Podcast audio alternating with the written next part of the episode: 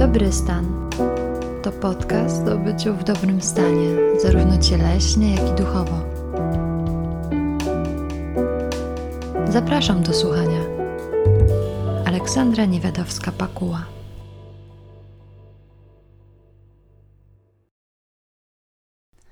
Dzień dobry, witam w kolejnym odcinku Dobry Stanu. Bardzo się cieszę, że jesteście z nami. Dziś bardzo kobiecy, cykliczny temat, o którym porozmawiam z Anną Samirą Mendak, bo zawsze jako pierwsze, kiedy myślę o tobie, przychodzi mi Anna Samira Mendak, ale dziś nie będziemy o tańcu. Powiesz coś więcej, proszę, na swój temat? Dzień dobry, Olu. Cześć, dzień dobry Państwu. Trochę nie o tańcu, ale wbrew pozorom też będzie to się mogło łączyć z tańcem i z tym, czym się zajmuję. Ja jestem z wykształcenia psychologiem, z wyboru, z zawodu. Na co dzień jestem tancerką, tańczę od 30 lat.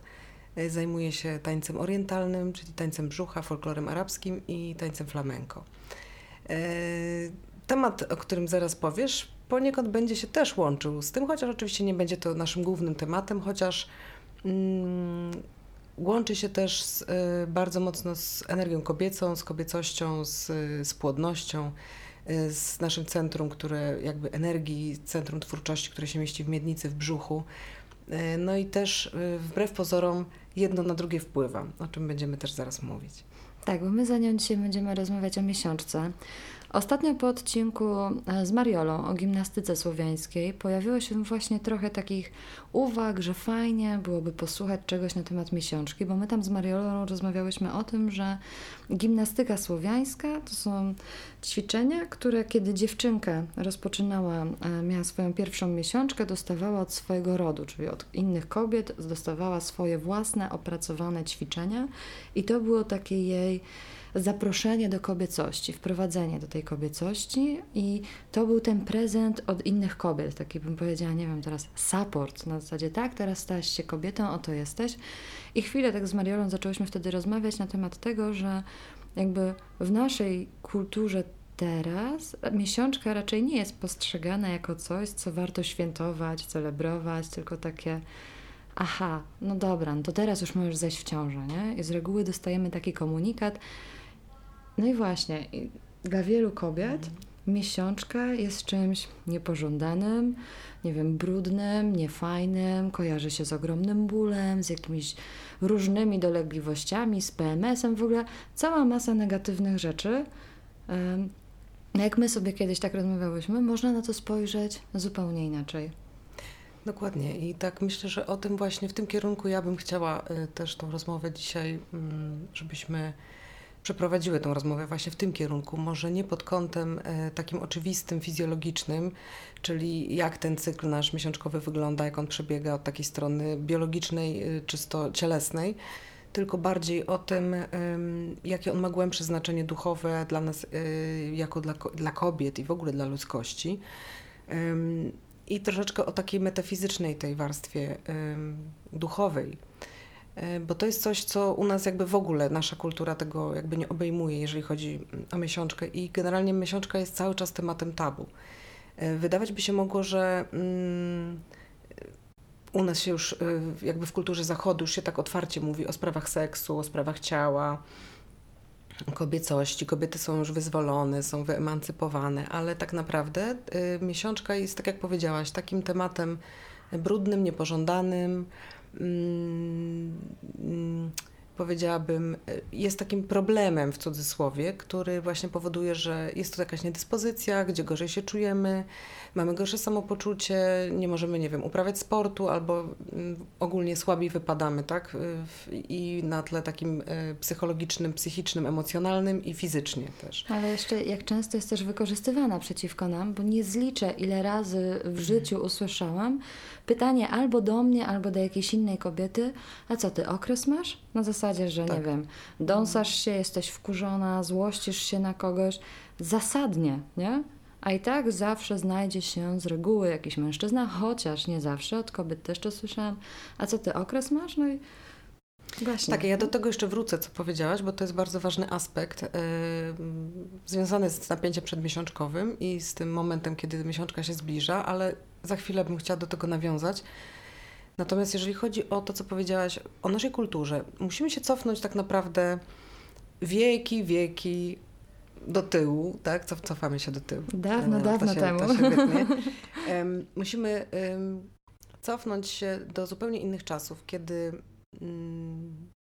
nawet jeszcze nie było patriarchatu, tylko kiedy kobieca natura, kobieca biologia, kobieta jakby była uznana, była traktowana jako pewna świętość właśnie ze swoim cyklem menstruacyjnym, kiedy żyła w zgodzie z przyrodą, kiedy żyła w zgodzie z cyklem księżycowym. I kiedy jakby nie było takiej wiedzy jeszcze biologicznej, medycznej, tak, że skąd w ogóle, czym jest tak naprawdę miesiączka i że wiąże to się bezpośrednio z płodnością, tylko było to troszeczkę pewnym takim sakrum i pewną taką magią związaną z kobietą, której oczywiście do końca ludzie ówcześnie nie rozumieli. Więc to były czasy, w których kobiety, zresztą dalej w niektórych kulturach tak jest, że się celebruje ten czas, kiedy kobieta menstruuje, kiedy były tak zwane czerwone namioty, w których kobiety się spotykały, jak miały miesiączkę i kiedy odpoczywały, kiedy spędzały ten czas razem, kiedy dzieliły się różnymi doświadczeniami.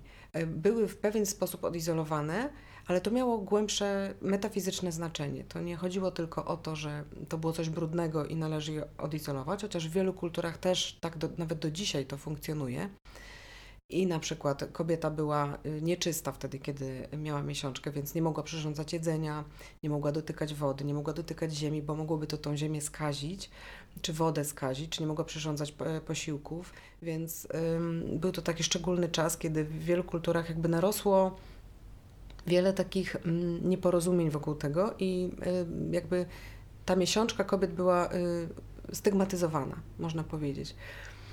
Więc przyszedł taki czas, kiedy zresztą w wielu kulturach, tak jak na przykład w kulturze żydowskiej też kobieta jest nieczysta, kiedy miesiączkuje i później musi dopiero dokonać rytualnego obmycia ciała i może jakby wrócić już do, można powiedzieć, do takiego społecznego życia normalnego, rodzinnego.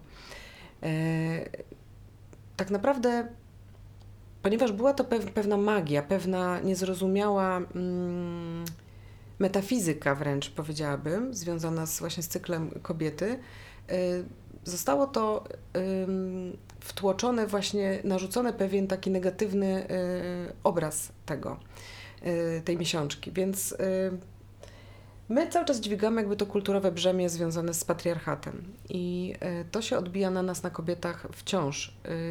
Niby już wiemy, czym jest miesiączka, niby wiemy, na czym polega cykl, ale bardziej jakby skupiamy się cały czas na tym cyklu fizycznym, biologicznym, o tym mówimy. Natomiast nie jest jakby uznana wartość metafizyczna i duchowa tego, z czym jakby cykl miesiączkowy się w ogóle łączy. Tak? Kiedyś kobiety żyły w zgodzie z cyklem księżycowym i stąd też w ogóle nazwa od miesiąca, od księżyca. Tak? Był mniej więcej cykl księżycowy trwał 28 dni i tak podobnie trwa mniej więcej cykl kobiety. Tak? Kiedyś było tak, kiedy kobiety żyły w zgodzie z naturą, blisko natury, blisko ziemi, blisko przyrody, nie było światła sztucznego, nie było życia w mieście, nie było pośpiechu, nie było tego pędu, to kobiety żyły w tym cyklu księżycowym. Faktycznie większość kobiet miesiączkowała w tym samym czasie, wtedy kiedy był nów księżyca, kiedy była pełnia, większość miała owulację. Więc stąd też jakby jest nawiązanie do tego cyklu, bo my kobiety jesteśmy jakimś połączone po prostu z naturą, połączone z cyklem księżycowym, tak było przynajmniej zawsze.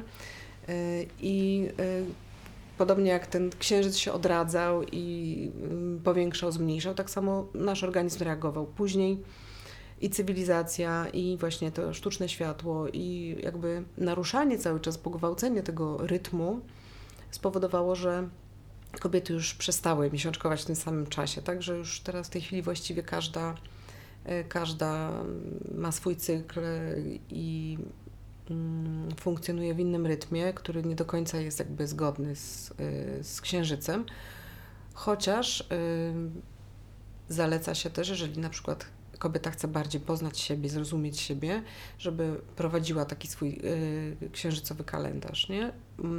Albo księżycowy kalendarz, obserwowała też swoje cykle, jak one współgrają właśnie z cyklem księżycowym, albo wręcz prowadziła taką, rysowała sobie taką mandalę księżycową, której może zaznaczać właśnie i fazy księżyca, i swoją fazę właśnie cyklu miesiączkowego, i wtedy jakie sny jej się pojawiają, w jakiej fazie,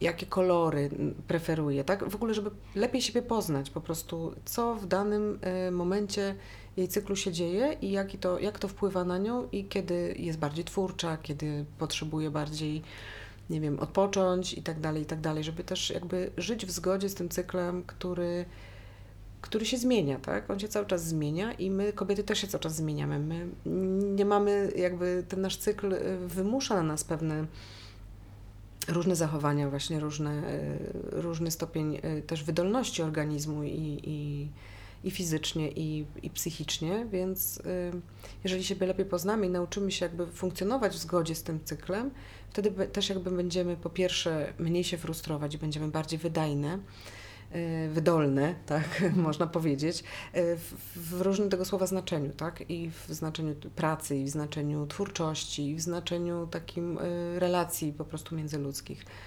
Więc to jest bardzo ważne i udawanie, że my jakby jesteśmy poza tym, co tak naprawdę w naszej kulturze można powiedzieć, że to funkcjonuje tak, że po prostu, no dobrze, mamy raz w miesiącu okres, ale to tak naprawdę bierzemy tabletkę, nas nie boli i udajemy, że nic się nie dzieje, tak? A to tak nie jest, nie?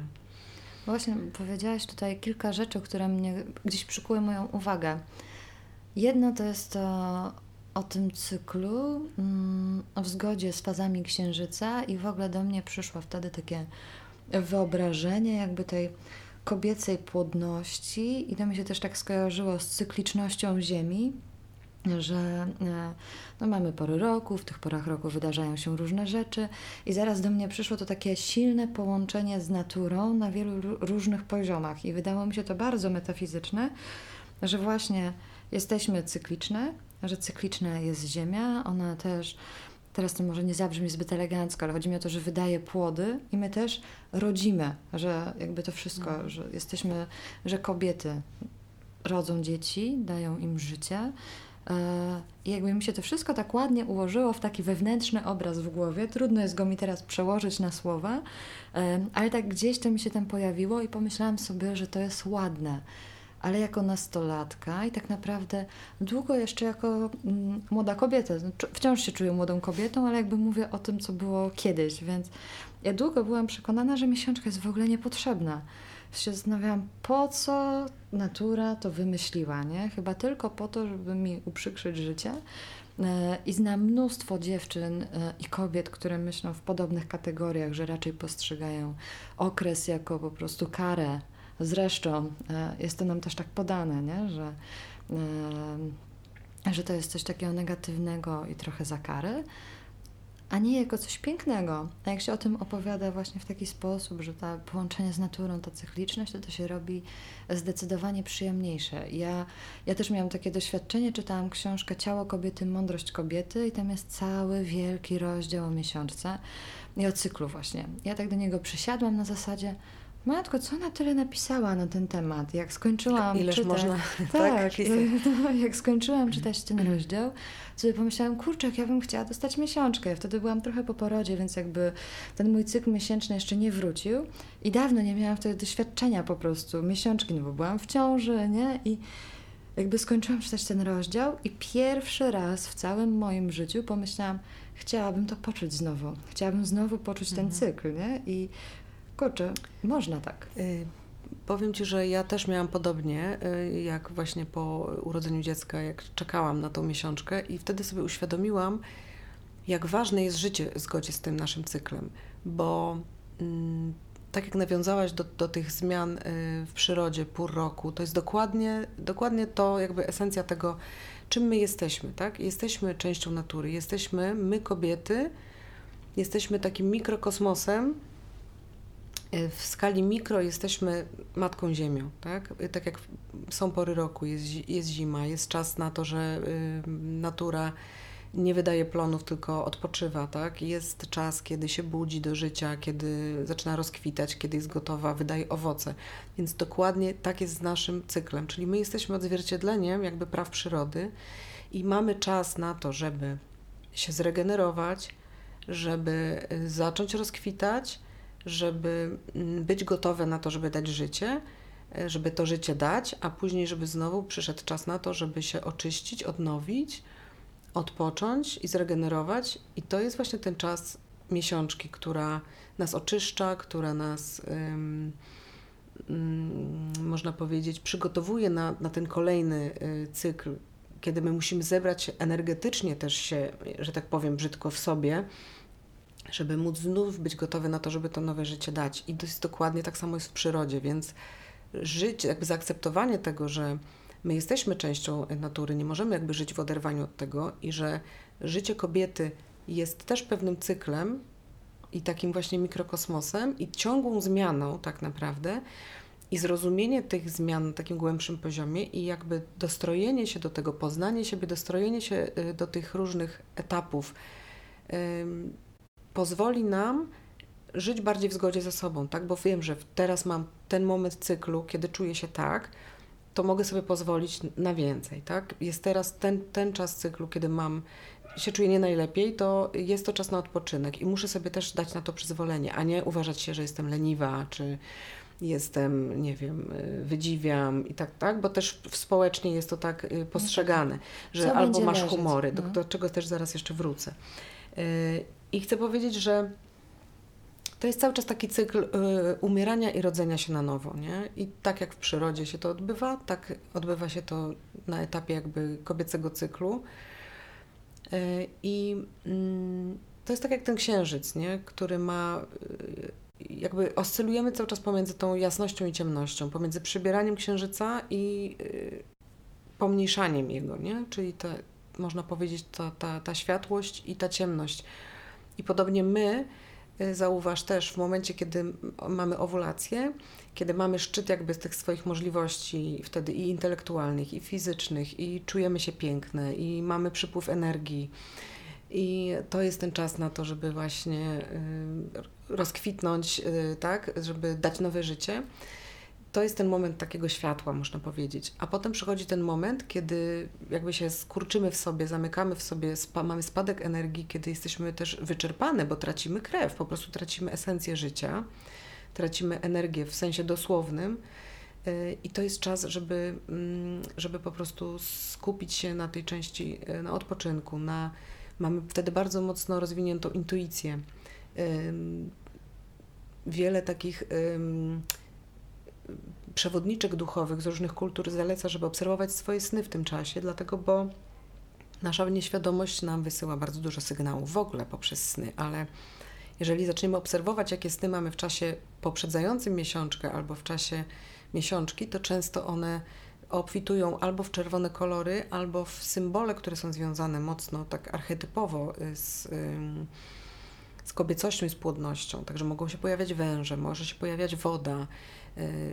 Także można obserwować, prowadzić sobie taki dziennik, żeby po prostu zaobserwować, co się też dzieje jakby na poziomie naszej nieświadomości, jakie sygnały nam ciało wysyła, jakie sygnały psychika nam wysyła, żeby się zestroić po prostu z tym cyklem kosmicznym i z naszym cyklem, nie? To jest bardzo ważne.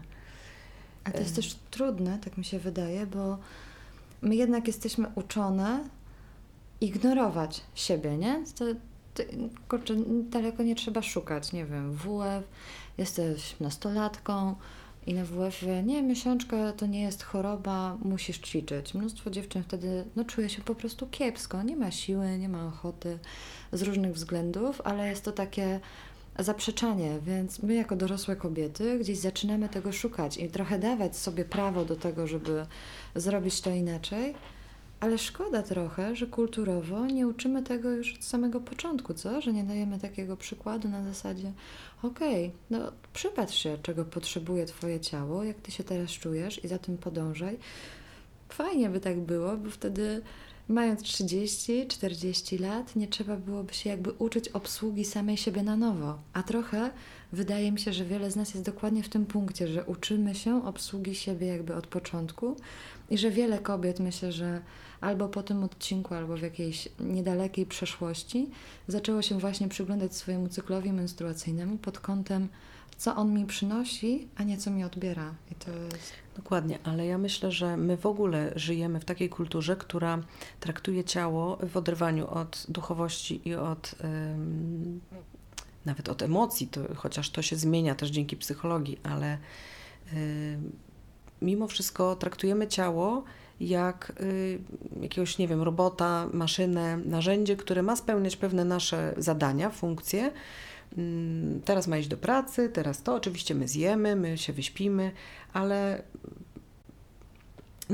nie respektujemy tych właśnie pewnych praw związanych z cyklem przyrody właśnie i z naturą, ale też z taką metafizyką i z taką duchowością, że podlegamy pewnym prawom, które są jakby silniejsze od nas i jeżeli nie zrozumiemy tego i jeżeli nie będziemy za tym podążać z pewnym szacunkiem i z uznaniem tego, że jest czas na to i jest czas na siewy, jest czas na plony, tak, jest czas na wszystko po prostu i jakby nie zaakceptujemy tego, wtedy zawsze będziemy się jakby zderzać ze ścianą, bo ciało nie jest maszyną, ciało nie jest tak, trochę też medycyna zachodnia, która w dużym stopniu w ten sposób organizm ludzki zaczęła traktować, nie uwzględniając tej sfery takiej energetycznej, duchowej, kosmicznej, metafizycznej, tak jak na przykład medycyna wschodu,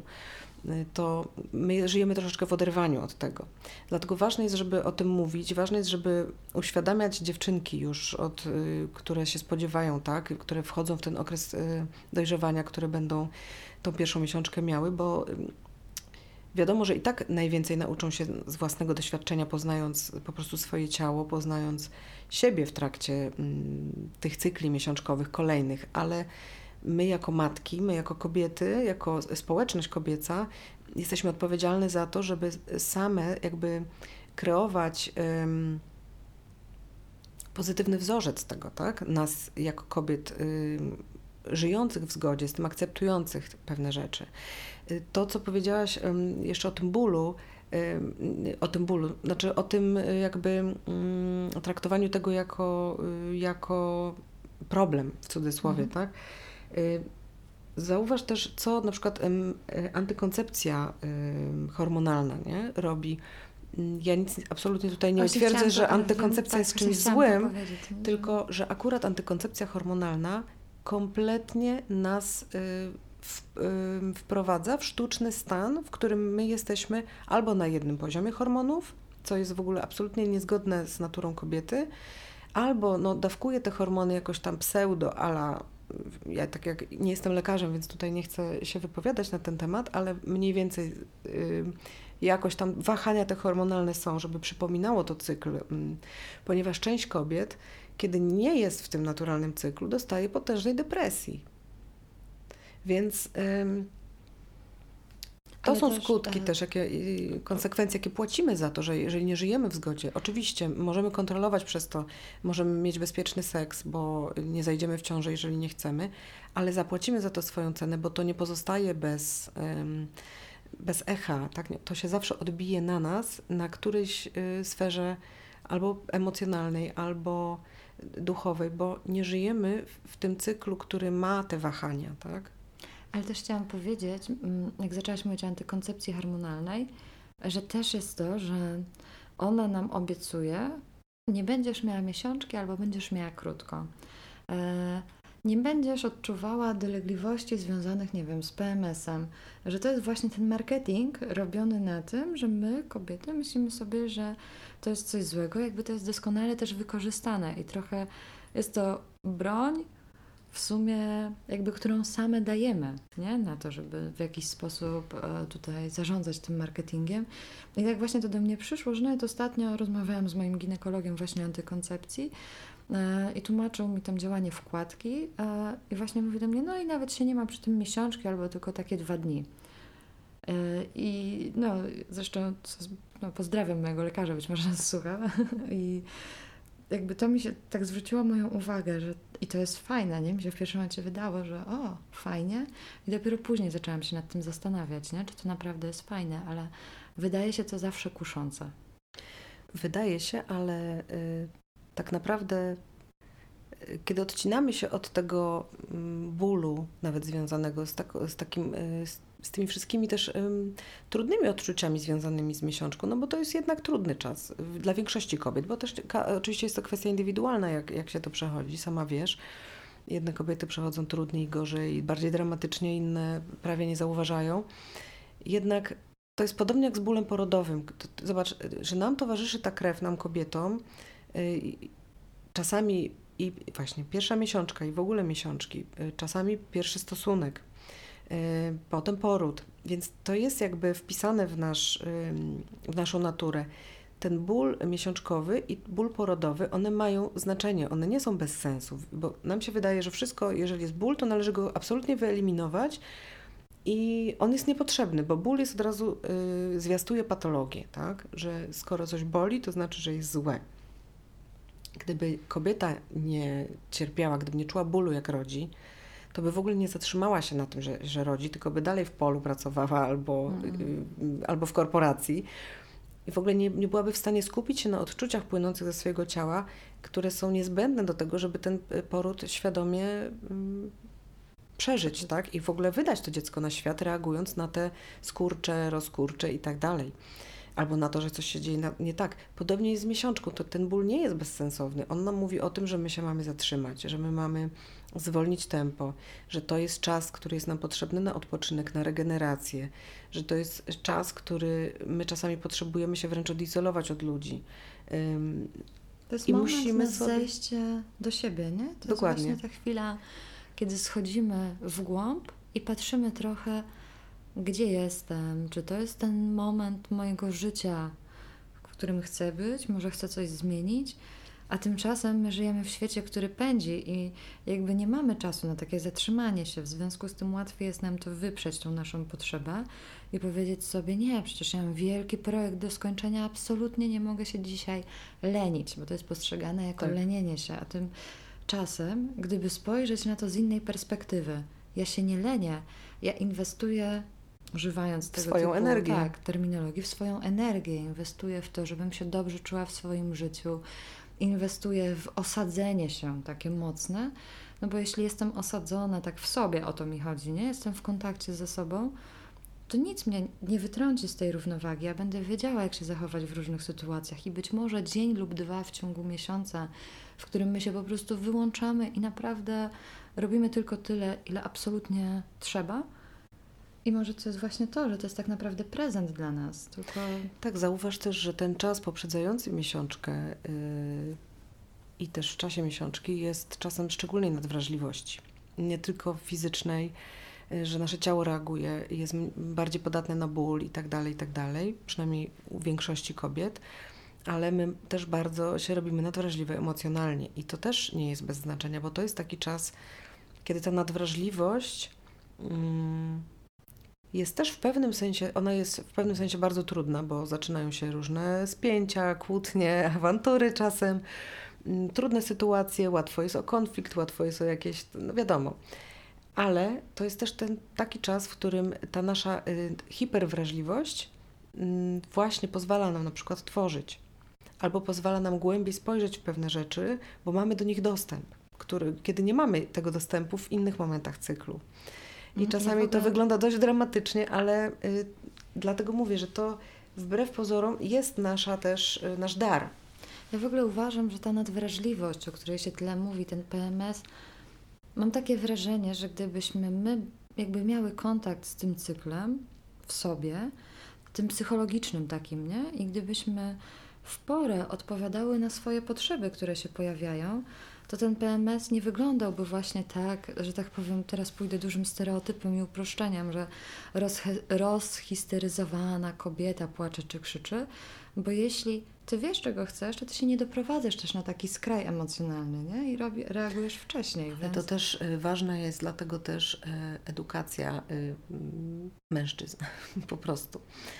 Ponieważ dla nich jest kompletną abstrakcją to, co my przeżywamy i to, czym jest życie w zgodzie z... Oni mają oczywiście swoje różne rzeczy, ale jest dla nich mimo wszystko obce życie w cyklu miesiączkowym z wiadomych względów, więc wydaje mi się, że dużą pomocą dla mężczyzn, którzy też czasami nie ogarniają po prostu nas, kobiet, i my same siebie czasem nie ogarniamy, bo to po prostu przerasta czasami nawet nasze oczekiwania, co się z nami dzieje, to ważne jest, żeby o tym rozmawiać i żeby po prostu edukować, tak? Wytłumaczyć, na czym to polega, dlaczego.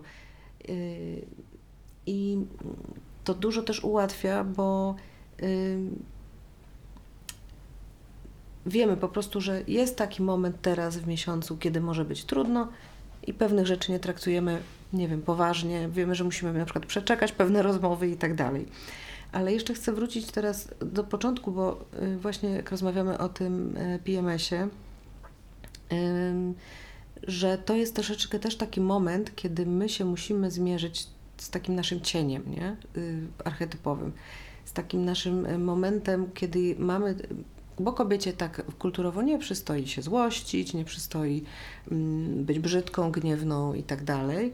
A ten okres właśnie napięcia przedmiesiączkowego jest takim czasem, kiedy my właśnie w sobie tą część kobiety, takiej dzikiej, szalonej, nieokiełznanej, wściekłej czasem, tak, rozhisteryzowanej, właśnie to jest ten czas na to.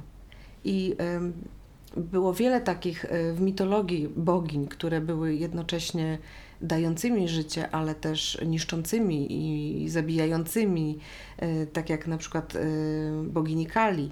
Tak? To były takie właśnie archetypowe postacie, które nawiązują do tej części w nas kobiecej, którą takiej, tej dającej życie, ale też tej pełnej mocy, pełnej siły, walecznej kobiety, która jest też częścią nas i my ją też cały czas odsuwamy, wypieramy, bo dziewczynce nie tak, nie złość się, bo złość piękności szkodzi i tak dalej, więc chcąc nie chcąc my mamy ten kulturowy bagaż tego i to jest ten moment, kiedy dochodzi do głosu ta część kobiety, takiej szalonej, dzikiej baby, takiej archetypowej bogini właśnie Kali, czy Hekate, no. którą też musimy w sobie uznać. Tak, że my też mamy jakby tą część w sobie i to też jest ten moment w cyklu, to nie znaczy, że możemy sobie na wszystko pozwolić i rzucać po prostu nożami we wszystkich, ale jakby uznać to, że to jest po prostu też część nas i część naszej natury i naszego cyklu i nie możemy też tego tłumić i jakby wypierać, że to nie jesteśmy my, bo to też jesteśmy my, tak. Dlatego ważne jest też, żeby zrozumieć ten cykl kobiecy od tej strony, że to też jest część tej jakby kobiety, matki ziemi w tym mikrokosmosie, która daje życie, ale też po prostu czasami jest nieobliczalna i czasami jest niszcząca wręcz. Myślę, że w ogóle jakby w tej naszej rozmowie pojawia się taki obraz jakby pełnej kobiecości, w tym znaczeniu, że właśnie, że ta pełna kobiecość, jak ja ją zaczynam postrzegać, to nie jest tylko miła kobieta, która się uśmiecha i przytula dzieci, ale to bywa też wojowniczka, jeśli trzeba, to bywa pełna tak naprawdę siły istota. I że właśnie to nam się pojawia w cyklu i to jest fajne, że my się z tym możemy mierzyć, tylko że to jest trudne, bo my właśnie funkcjonujemy, to o czym mówisz, na kulturowym wyparciu. I w związku z tym, gdybyśmy jakby miały więcej otwartości na to, co przychodzi, byłoby nam po prostu łatwiej. Tak sobie to wyobrażam. Ale jeszcze mówiłaś też o edukacji mężczyzn. Ja myślę sobie, nie wiem, czy mam rację, ale to mi się tak pojawiło, że być może musimy właśnie przestać godzić się na to, żeby słuchać o tym, a co ty masz okres, albo to pewnie hormony, coś tam, że jakby też w nas jest ta siła, żeby zmieniać to postrzeganie, nie? Żeby miesiączka przestała być dla nas czymś, jakimś takim orężem, który można w nas wymierzyć tak naprawdę w każdym momencie miesiąca, bo zawsze jesteś nawet albo przed okresem, albo po okresie, albo w trakcie, więc zawsze jest z tobą coś nie tak. Nie? Tak, i właśnie, że ci wejdę w słowo, przepraszam, ale to jest właśnie to, że my kobiety od stuleci słuchałyśmy tego, że z nami i z naszym ciałem jest coś nie tak, że nas trzeba okiełznać, nas trzeba uleczyć z tego, bo my nie jesteśmy pełnym człowiekiem, normalnym, zdrowym i nie wiem, jakimś kompletnym, tylko z nami jest coś nie tak. No bo miesiączkujemy, bo właśnie... Od razu mi przyszło to, nie ufam takie powiedzenia. Nie ufam czemuś, co krwawi przez 7 dni i nie żyje. Zdycha. No? I żyje, tak, nie zdycha. I jakby... Też dzisiaj o tym myślałam, jak się przygotowałam do tej rozmowy mentalnie, to też właśnie mi się przypomniał ten kawał. Oczywiście ten jest zabawny, ale on to właśnie pokazuje to, że my byłyśmy zawsze czarownicami, które palono na stosie. I kobieta, która miała dostęp do swojej mocy, i kobieta, która miała dostęp do wiedzy, i kobieta, która żyła w zgodzie z przyrodą i z metafizyką, w szerokim tego słowa znaczeniu, była palona na stosie. Więc, bo dlaczego? Dlatego, bo ona miała władzę, miała moc, miała wiedzę i nie można jej było zniewolić. Dlatego takie kobiety były zagrożeniem, bo nie dały się podporządkować mężczyznom i patriarchatowi, więc... I do tej pory mamy takie mentalne stosy. I do tej pory żyjemy tak naprawdę w takiej kulturze, która rzekomo już się zmieniła, ale tak naprawdę dalej pewne rzeczy nie są uznawane, nie? Jakby dalej są gdzieś tam, próbują nas kobiety wtłoczyć w pewien schemat, którego normą jest mężczyzna i jego funkcjonowanie. Tak. A on jest innym jakby wszechświatem i my jesteśmy innym wszechświatem w skali mikro, tak? To są dwa odrębne światy, które po prostu funkcjonują inaczej i dopóki nas będą przyrównywać do tego męskiego wzorca, no to cały czas będzie jakby ten zawsze rozdźwięk. Zawsze stawiamy, że tak powiem, gorzej w tych porównaniach złe, dobre, lepsze, gorsze, no bo po prostu jesteśmy inne i nie da się tego jakby wypoziomować, nie? Także może trzeba uznać, inność nie znaczy bycie gorszym. No ale dobra, to już jest mówienie szeroko o światopoglądzie, jakby o patriarchacie, chyba na to by trzeba było 3 osobnych odcinków, żeby omówić wszystkie aspekty, które jakby wydarzają się w związku z kobiecym ciałem w tej kulturze, w której jesteśmy mocno osadzone. No więc jeszcze chciałabym tutaj wrócić do tej cykliczności, czyli mówisz, bo mówiłaś też o tych, żeby prowadzić swój kalendarz księżycowy.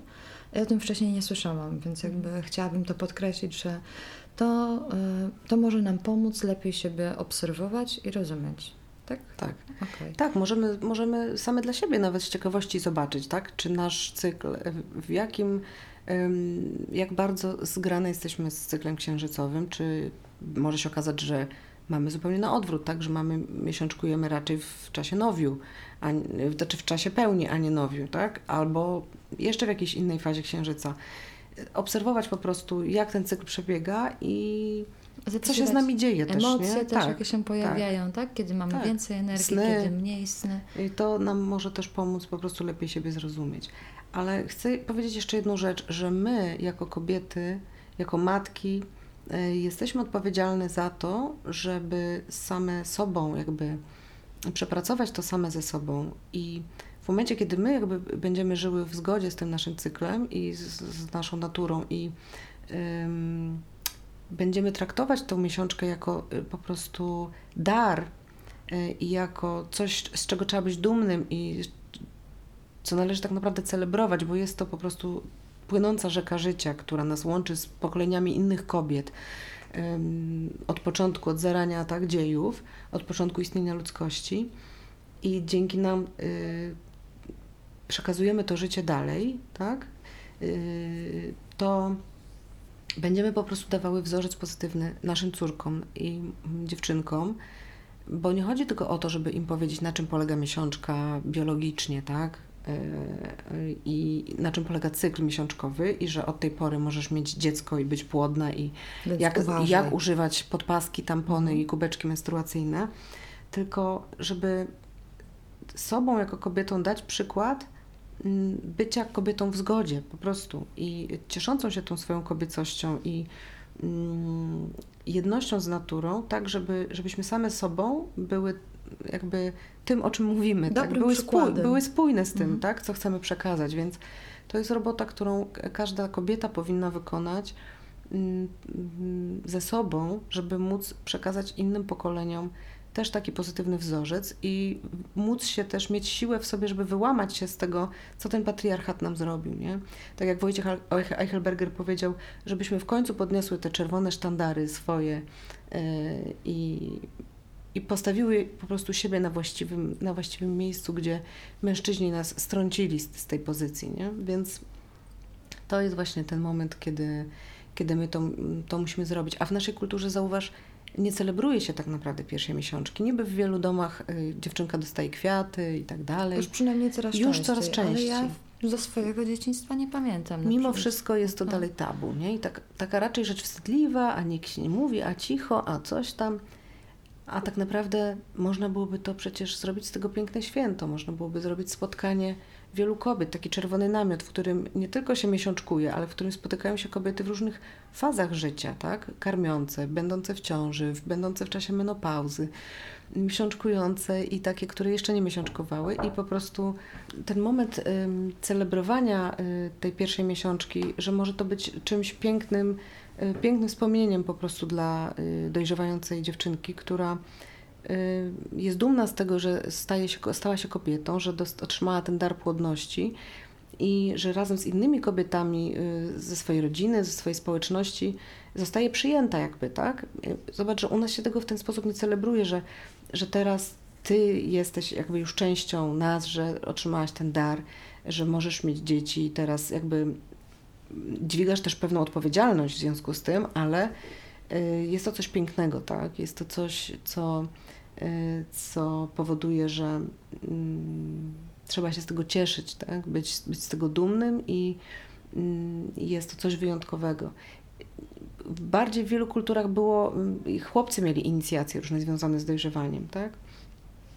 W tych niektórych kulturach pierwotnych właśnie, gdzie się kobiety w tych namiotach spotykały, miały też w różnych kulturach różnie to obchodzono, ale w naszej kulturze nigdy nie było, raczej to była zawsze zamiatane pod dywan, cicho i czasami to się wiązało z wielką traumą też ta pierwsza miesiączka, bo nawet dziewczynki niektóre nie były przygotowywane do tego, że w ogóle coś takiego nastąpi i nagle widzą krew, tak? I w ogóle nie wiedzą nawet, że i to są dramaty, które naprawdę odciskają piętno potem na psychice i w ogóle na życiu seksualnym późniejszym i zamiast wspominać to jako piękne wydarzenie, jako przemianę, tak, że staję się dorosła, rozkwitam jak kwiat, to właśnie, że jestem jakby, spotkało mnie coś strasznego, nie? I bolesnego, więc dlatego takie ważne jest, żebyśmy my tą świadomość społeczną zmieniały jako kobiety i same przepracowały to przede wszystkim ze sobą, bo jak my to przepracujemy, to będziemy mogły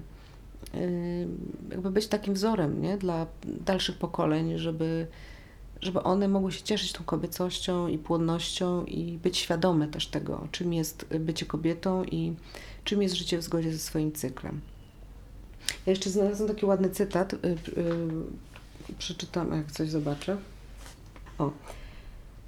To jest taki cytat, jakieś powiedzenie Indian z Ameryki Północnej, że podczas pierwszego krwawienia kobieta poznaje swoją moc. Przez lata krwawienia praktykuje ją, a kiedy zaczyna się menopauza, staje się nią.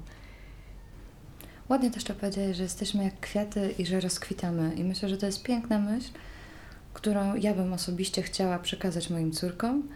I myślę, że to jest piękne w ogóle takie, żeby w ten sposób postrzegać swój cykl, siebie, że my wtedy rozkwitamy, jesteśmy w lepszym kontakcie ze sobą i że tak naprawdę to jest prezent, a nie coś, co ma nas skrzywdzić. Amen. Dziękuję bardzo za rozmowę. Dziękuję.